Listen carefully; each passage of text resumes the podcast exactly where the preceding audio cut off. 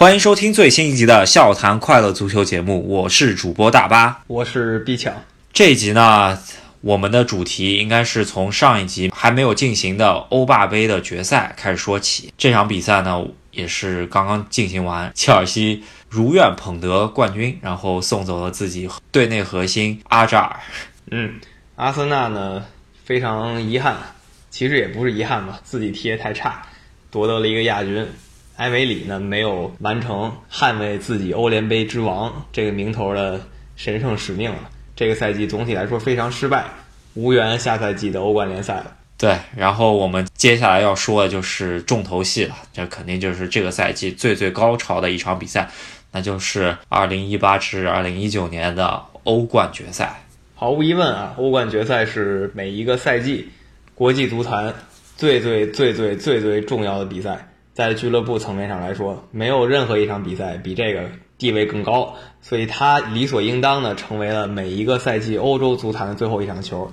这场比赛踢完以后，就进入了我们熟悉的夏天的转会期，绯闻就开始传起来了。但是在这些新闻来之前，大家应该先去坐下来享受这场最精彩的比赛。还有大概十二个小时就要开始了，我们这期节目呢，也为大家来前瞻一下。首先呢，先从上一场。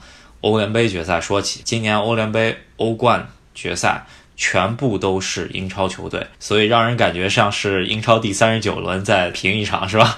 也是在英超联赛结束以后，我跟大巴又看了很多英格兰内部的比赛啊，像曼城跟沃特福德的足总杯比赛，然后英冠联赛的升级附加赛踢的也是非常火爆，阿斯顿维拉和德比郡。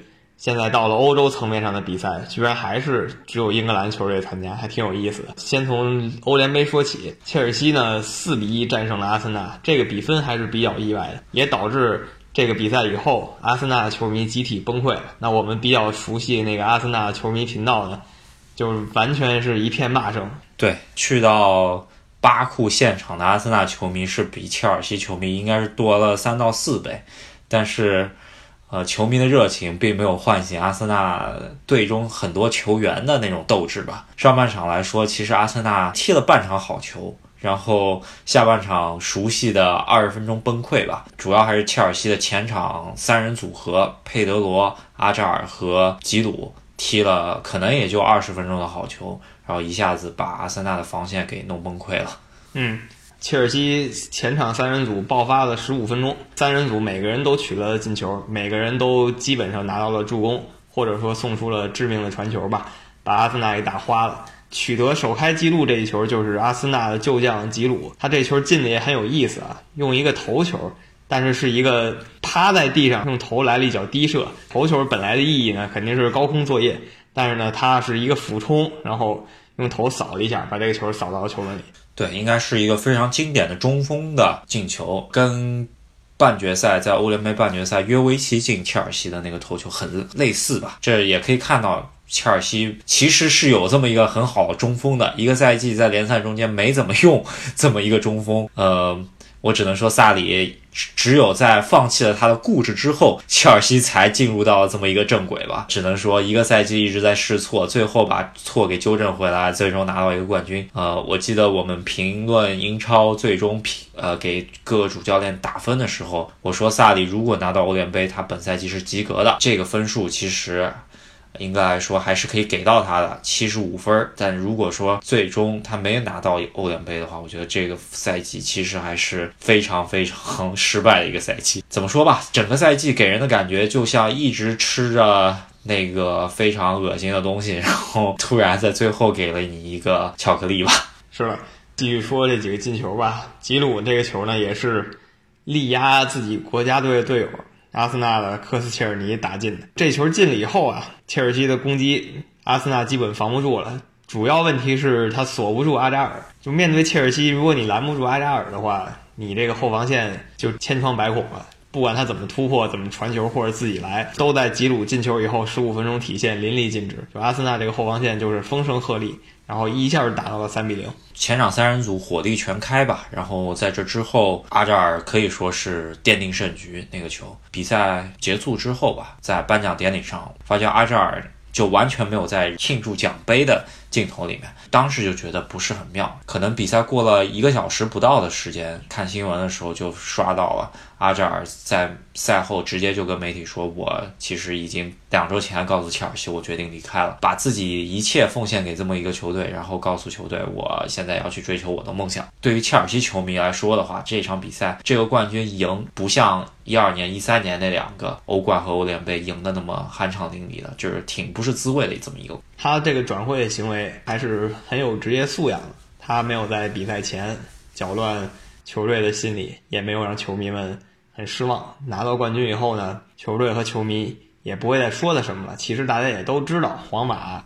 追求阿扎尔已经不是一个赛季的事情，走到这一步应该是对大家都好的一个结果。对，现在切尔西可能就是要关注的事情就是自己的转会禁令了，然后去尽量去跟皇马能要到一个好价钱啊，靠这笔钱再去重建吧。这个赛季走过来也看到，如果没有阿扎尔，这个球队会是什么样子，我简直不敢相信。可能切尔西。今年所有的成绩都会起码掉一个档次吧。我起码是不是很看好明年的切尔西的？除非新的教练过来能打出一个新的一个打法，不然的话，如果是赛里这么一支球队，这么 XJBT 吧，然后估计下个赛季应该还是会跟阿森纳殊途同归吧。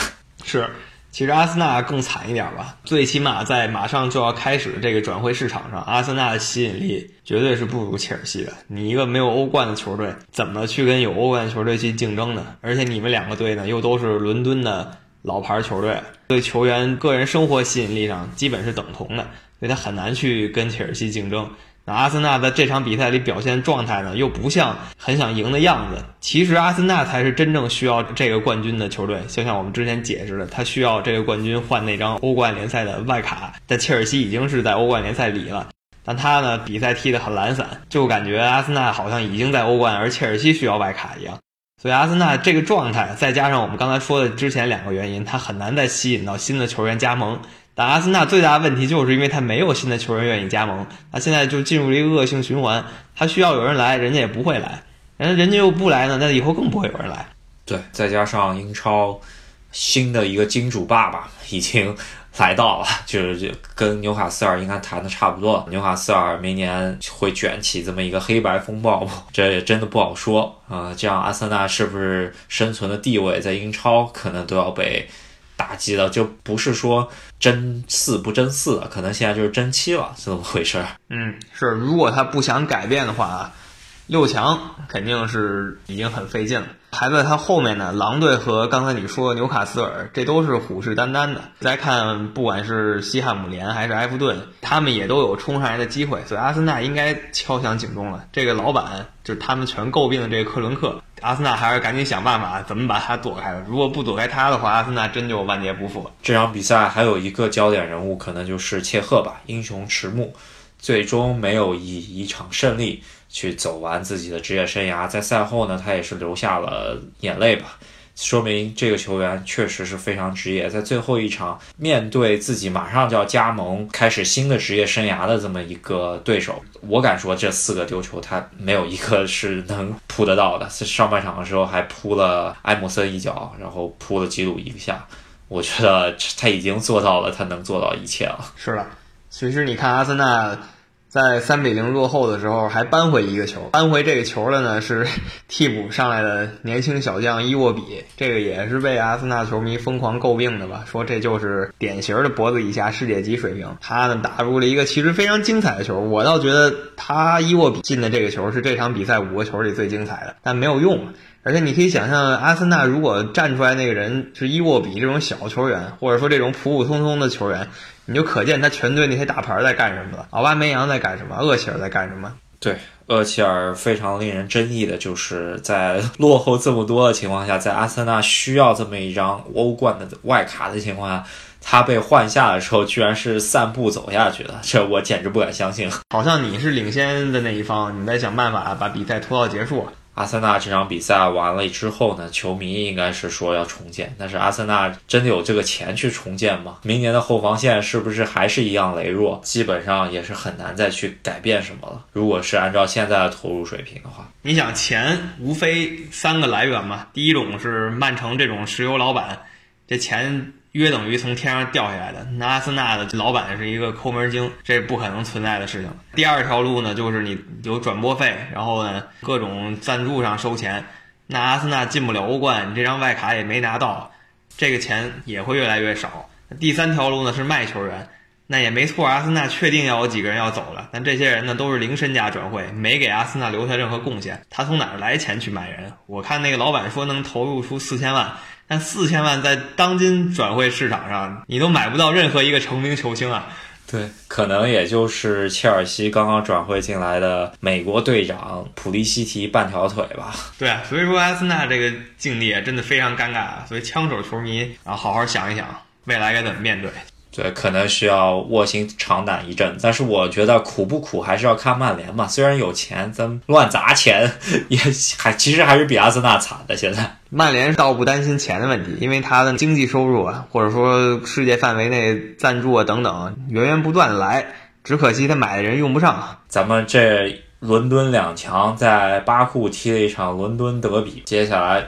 呃，最重头的欧洲最重头的这么一场决赛，还是在英超的一场内战，这还真是比较少见了。这些年，在习惯了英超队被欧洲列强蹂躏的情况下，这看着两个英超队进决赛，奇怪又奇妙的一种感觉吧。也是其实挺熟悉的感觉了，多少年前呢是出现过的，但是这个多少年前也是两位数以前的事儿了。那这两个队呢？大家都清楚了，一个是利物浦，一个是热刺。那热刺呢是只拿过欧联杯的球队，这个其实倒比他同城死敌阿森纳要强了，没拿过欧冠，第一次进欧冠决赛。利物浦呢，去年大家也都知道，也进决赛了，但是输的非常非常非常非常令人感到无语。在说这场比赛前呢，咱们先说一下关于克洛普这个利物浦现在这么一个教练吧，扎叔，他在。利物浦的这四年，或者说他在执教，甚至推到他执教利物浦前，在多特蒙德的时候，他在踢淘汰赛决赛的时候，大概是什么样的战绩吧？他参加的所有杯赛决赛啊，所有只赢过一次，其他的全都输了。那场赢球也是他执教多特蒙德早期吧，第一次带多特蒙德进入到德国杯的决赛，对他的死敌也就只有拜仁。当时赢得比较酣畅淋漓之之后呢，不管是欧冠、德国杯到利物浦之后，联赛杯、欧联杯、欧冠六场杯赛的决赛完全没有任何胜绩。但是我一直这么说啊，在过去这六场输掉比赛里，有一个共同特点，就是他带领的球队明面上的实力确实比不过他的对手，不管是在德国国内，多特蒙德。也确实跟拜仁补强以后那个阵容没法比，尤其是在一三年欧冠决赛的时候体现挺明显。再加上这个格策当时比赛前就宣布倒戈了，你说怎么有这种人？然后他来到利物浦以后呢，第一个杯赛决赛面对的是曼城。利物浦整个队阵容非常单薄了，曼城还是挺不错的，赢不了。第二个呢，面对的是埃梅里塞维利亚的，然后那场比赛裁判其实比较偏，然后再加上塞维利亚也的确比利物浦那个时候要强点儿，还有左后卫吧？啊，对。然后利物浦那场呢，又是一个打引号的现象级左后卫，就是现在还在队里的莫雷洛，那一场真的已经让人看不下去了，就是业余水平。再说到去年那场欧冠吧。这是最让人不可理解的。确实，皇马应该还是比利物浦要强的，在去年那套班底里。但是卡里乌斯那两送啊，这已经不是业余水平了。他那个扑贝尔远射，就三比一那个球，那个是业余失误。他第一个球送给本泽马那个抛球呢？我觉得是没踢过足球人才干得出来的事情，真的是属于就是那种疯狂的足球，就是天下足球编辑的那种，到全世界联赛去找那种搞笑视频的里头，居然会出现在了世界当今足坛最高水平的这么一场足球比赛中间。嗯，是啊，就像你说的，他到全世界去搜罗这种素材，经常搜罗到什么阿拉伯某国家的第三、第四级别联赛，这种都能找出来。他居然又能找到一个欧冠决赛里出现的，这个画质的清晰度也不一样啊。像什么那种鸟不拉屎地方的第四、第三级别联赛，那画质都是一百四十四 P 的，你啥也看不见，全是马赛克。但这突然换上来一个欧冠决赛的，投影到墙上也都能看得一清二楚。可能说吧，时也运也，扎叔就是这么一个教练，他很有能力。我觉得任何利物浦球迷这在四年中间，他拿了这么多亚军，我觉得。没有多少人是真的站出来会去质疑扎叔的。我倒是看到有很多足球圈内的人士，他觉得，哎，扎叔居然一个冠军都这四年里面一个冠军都没有拿，居然没有球迷质疑他，这个事情非常神奇。但是我觉得以他的表现来说，以他的阵容厚度来说，他做到这一点其实已经是超常。所以说，每次遇到比他强的对手，赢不了也就认了。但是啊，马上要开始这场欧冠决赛。是跟过去所有他踢过的决赛不一样的。从纸面上来说，所有人一致认为利物浦多少是比热刺强一点的。你要说碾压，肯定没有。但是呢，五十五对四十五，或者六十对四十，这方面的优势还是可以存在的。我听着你非常有信心的是吧？我觉得你现在的想法可能跟呃利物浦阵中的阿诺德小将，他在呃接受媒体采访的时候，他说我将会全力以赴，然后呃我明天会让。啊，利物浦的球迷疯狂庆祝的，是。其实我也不是说多有信心，或者觉得板上钉钉了。其实是因为看过去年那场欧冠决赛以后，踢成什么样，我其实已经无所谓了。去年那场真的已经突破我底线了，没有再尴尬的记录了。这真的是最差最差的表现，已经看过了，无所谓了。那我们可以进行到本赛季利物浦到底发生了什么样子的变化，使得你觉得？呃，去年的利物浦就是在欧冠决赛那支利物浦是底线吧？我觉得最主要的变化应该就是守门员吧，对吧？卡利乌斯他所能达到上限，可能和现在的阿里松还是达到上限，还是会差一个档次。但是他的下限实在是兜不住，是吧？嗯，我一直觉得卡里乌斯这个球员，他上限应该是德国队第三门将或者第二门将嘛，到不了首发，这肯定到不了，这是卡里乌斯的上限。下限咱就不说了，他去年已经展示过了。这个下限我们也评论了。你觉得本场比赛阿里松会不会给我们演出呢？就是说，阿里松给我们演出的机会和对手阵容洛里给我们演出的机会，谁比较高一点？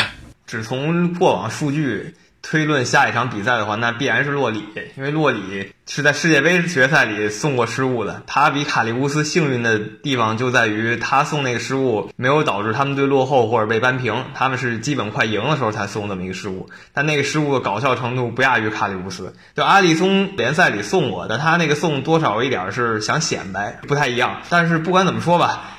这都是过往数据了，明天是明天，这两件事之间没有必然联系，你只能说有很大可能性，阿里松更稳定一点。对，然后去年的利物浦整条防线和今年的利物浦整条防线没有差太多吧？我觉得明天的首发阵容应该左右后卫是不会变的，罗伯森和阿诺德，然后中后卫搭档可能会变，因为本赛季马蒂普确实和范戴克的两个人的默契真的是。呃，不管在欧冠也好啊，在联赛也好啊，真的是已经达到了一个高度，把原来坐稳主力的洛夫伦给摁到板凳上了，是吧？洛夫伦应该是和戈麦斯一样，这两个人应该是作为利物浦在防守这方面可以调整的人，他肯定不会首发了。调整的意思就是说，万一这四个人里有人受伤，他们俩上，要不然客串边后卫，要不然替人打中后卫。再有就是想稳住领先优势的时候，多上一个后卫。可以上他们两个，但是首发应该不用期待。对这条后卫线的首发，应该也是利物浦能找到最好的一个首发。而且在英超对阵呃热刺的情况下，也是这么一条后防线嘛。我觉得利物浦能变阵的可能性非常低了。我觉得唯一能做动作的，可能就是这条中场线，因为利物浦的中场。不管是水平也好啊，再加上人员配置，各个打法来说还是比较多打法的。队长亨德森应该是肯定能首发。亨德森自从位置提前了以后，整个人的水平提高了一个档次，就不像以前那样喜欢回传或者横传了。他推进的能力变强了挺多，所以他应该上没问题。再有就是整个赛季下来一直表现不错的威纳尔杜姆，还有已经完全融入球队的法比尼奥，一般大家都会倾向让这三个人首发。米尔纳其实是可以在替补席上随时准备上场的，因为他什么位置都能踢。就像我们说刚才后卫线上，万一哪个边后卫要下的话，他其实可以上去凑合一下。对这个中场，你所说的这三人配置和去年的对阵皇马出现在首发阵容中间的差就差在米尔纳这一环节。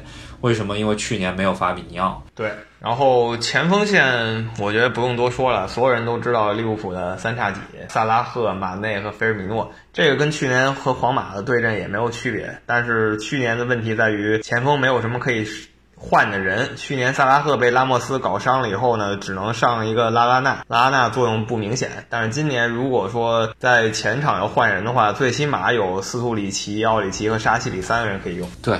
呃，本赛季呢，其实利物浦真正引援补的比较好的地方，也就是在前场的替补阵容。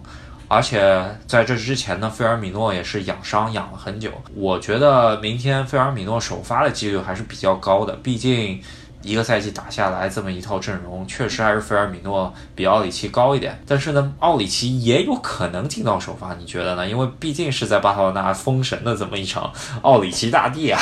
那，我觉得为什么上菲尔米诺呢？也是因为对手是热刺，在这个赛季两个队在联赛里的交锋中，菲尔米诺两场都是进球了，所以我觉得应该还会再把菲尔米诺换上去。而热刺这边防守线其实也没有什么可以变动的，所以菲尔米诺上的话，还是有很大的期望再把热刺后防线搅和一下的。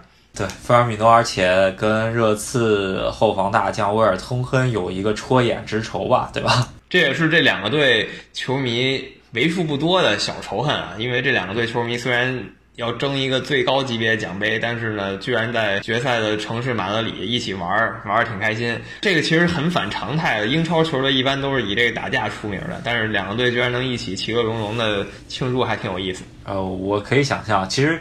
切尔西和阿森纳之间，呃，球迷虽然关系没那么好吧，但是也没有说那么僵。呃，欧联杯的决赛没有出现那么多的冲突，可能切尔西的球迷人数也比较少吧。那如果这场比赛是阿森纳和热刺进到决赛的话，那估计得第三方国家得出动多少警力才能够把这这波人给镇住？是啊，如果是阿森纳和热刺的话，就参见去年。博卡青年跟河床那种阵势啊，非常恐怖啊！利物浦跟热刺球迷之间其实其乐融融，但是呢，阿森纳球迷应该是非常心惊胆战的，因为阿森纳球迷最不能容忍的就是热刺在他们前面拿到了欧冠冠军。对，阿森纳其实一直。呃，球迷之间呢一直嘲笑，就是呃，热刺拿冠军的次数实在太少，You will never win anything，对吧？如果热刺拿到冠军怎么办？然后阿森纳球迷说就把游戏机关上就好了。其实如果你打开现实这个荣誉簿看的话，联赛热刺确实跟阿森纳零头都比不了。但是在欧洲范围内，热刺好歹拿过两次联盟杯的。对，阿森纳在欧洲赛场中间真的是毫无战绩吧？就我记得，也就零六年进过一次欧冠决赛，然后那年输了，然后之前进过一次欧联杯决赛输了。所以说，阿森纳是绝对不希望热刺夺冠的。那利物浦这边其实也有类似的状况，曼联跟埃弗顿球迷肯定是死都不愿意让利物浦夺冠的，道理是基本一样，没什么可多说的。其实切尔西球迷也是不希望热刺最终夺得冠军的，因为一，切尔西不想在欧洲明年的八月份进行的欧洲超级杯，也就是欧联杯冠军和欧冠冠军踢的这么一个赛季预热比赛吧，预热的这么一个杯赛。不想跟热刺去踢这么一个同城德比，还有一个就是欧冠，伦敦城只有一个球队拿到欧冠，那就是切尔西，并不想有第二支球队。毕竟伦敦这么多球队，十来支球队呢，拿过欧冠就切尔西一个，这种唯我独尊的感觉肯定是不愿意分享的，这也很好理解。那我们反过来再说一下热刺可以上的球员吧。刚才我们提到热刺其实后防线也没有太多可变的，守门员洛里不用说了，队长，然后呢首发是必然的。然后中后卫也没什么可说的了，两个球员维尔通亨和阿尔德维尔德，比利时的搭档，这个也是多年来的稳定搭档了，没有换的必要。对，呃，跟利物浦阵中不一样的，在热刺这套比赛阵容中间呢，真正踢过欧冠决赛的球员真的是为数非常少。阿尔德维尔德呢，他是踢过欧冠决赛的。他就是跟马竞当年和皇马第一次进到欧冠决赛的时候踢过这么一场欧冠决赛，所以说他也真的是为数不多的在热刺，呃阵容可能是唯一一个踢过欧冠决赛的这么一个球员。那那可能世界杯决赛是洛里踢过，但是这套阵容中间欧冠决赛唯唯一的独苗就是阿尔德威尔德，然后。跟维尔通亨组成的这这套，不管是比利时也好啊，热刺整个赛季用的也是比较多。而替补阵容中间，可能桑切斯可能最终啊，如果热刺领先，他可能会上来做稳固一下防守的时候会上。啊，左边路和右边位，基本上我觉得能力和辈分来说，应该是英格兰国脚两大国脚吧，罗斯和特里皮尔首发。但是问题就也在这两个边位上啊，热刺的边后卫其实这个赛季是漏洞比较多的。你看这个罗斯和特里皮尔在欧冠的面对曼城和面对阿贾克斯的比赛里，其实都挺惨的。要不是他们攻击线把连面找回来，他们就是出局的罪魁祸首了。呃，这条后防线，我觉得百分之九十应该是这么首发吧。可能左后卫本戴维斯可能有可能性，右后卫奥里耶，我觉得这我觉得这人就是脖子以下世界不太会首发的。同样有变数的，其实热刺的中场，因为热刺中场主要有埃里克森这么一个人，他又可以推到锋线上，又可以在中场坐镇。后腰、前腰都可以踢，波切蒂诺应该还是会把自己的防线给稳固好。两个后腰是应该会有。之前在欧冠的淘汰赛中间用的是万亚马坐镇后腰，那当时也是真的确实没有人用了。首发后腰埃里克戴尔和西索科一一个受伤吧，还有一个就是西索科也是推到了。较靠前的位置确实中场没人用了。这场比赛我估计两个首发后腰应该是埃里克戴尔和西索科。呃，当然也可能博维蒂诺没想好，最终会上万亚马。这但是我觉得几率还是比较小，毕竟我觉得万亚马的各方面能力来说还是比亚里克戴尔会差。万亚马是绝对工兵嘛，技术啊是真的糙，但是身体素质呢也是确实出众。所以我倒觉得，就如果热刺领先了的话，万亚马可以是上来。稳固局势那一个，比如来了一球，一脚就给我踢出边线、踢出底线，这么一个人，不能靠他起到这个起死回生的作用，你只能靠他耗耗时间呀，磨一磨对手，这个还可以。所以万亚马的话，首发应该是没他什么事儿了，然后要看局势才会选择上不上他。那热刺就像你说的，埃里克森的位置是多变的，也导致他前场怎么搭配，这不太确定。阿里和孙兴民是肯定首发的，但是问题就在于。伤病很久的哈里凯恩，他到底是首发还是说在替补席上当这个最后的杀器用？对我个人觉得，就是哈里凯恩本场比赛也是最后一场英超也没有上，对吧？然后，呃，等于说近一个多月没有踢球的情况下，他的体能应该是达不到这么一个高强度的欧冠决赛能踢九十分钟的。你上他基本上六十分钟，你就得留后手，得换人了。我个人觉得他应该还是会下半场替补手上场。当然，波切蒂诺可能搏一个开局也是有可能上卡里凯恩的，这是不好说。但是我觉得首发前场三人组应该是卢卡斯、孙兴民和埃里克森。在这一个月回来的人也挺多，拉梅拉也好啊，然后前场搅屎棍子瑞伦特也好啊，这这都是后手吧？对，所以总体来说的话，利物浦跟热刺的阵容也就这样了。然后现在人员也基本齐整，所以你很难说哪个队就能赢，哪个队就赢不了，这都说不清。但是就像我说的，因为边后卫的原因，所以我愿意觉得利物浦可能是五十五比四十四，稍微高一些，甚至六十比四十，但是绝对不能比这个再高了，碾压是肯定做不到的，所以这个比赛一定会很有看头。对，萨拉赫对阵罗斯和马内对阵特里皮尔，我觉得单对单的能力来说，应该来说是碾压性质的。对，然后问题还有一个，阿诺德右后卫首发应该问题不大，但是呢，他这个球员我们多次提到过。年少心气，容易往上冲，一冲忘了老家的事儿了，置后防于不顾。他面对呢，如果是热刺那几个跑得快的话，所以他会危险一点。他也不是没送过了，他在联赛里送过一次，也是靠范戴克一个人一防二才艰难守住一球，基索克一脚给打飞了。对，热刺的他阵中其实还是有这么一一个人能把事儿解决的球员吧。因咱们也看到上上封神卢卡斯。本场比赛，他的左脚到底能不能再创奇迹呢？说一个一辈子都没怎么都都踢了糊涂球的一个卢卡斯，在欧冠半决赛中间打出了神迹，再加上孙兴民对阵曼城的时候也是一个人发大招，这两个人如果上来各发一个大招，那利物浦就有点慌了，是吧？所以有人说什么利物浦稳赢什么，这纯粹扯淡，这纯粹没安好心啊。这有点像我上一场呃预测阿森纳稳夺欧霸杯的霸主，有点类似，是吧？所以这场我们就不多做预测了，预测这种东西。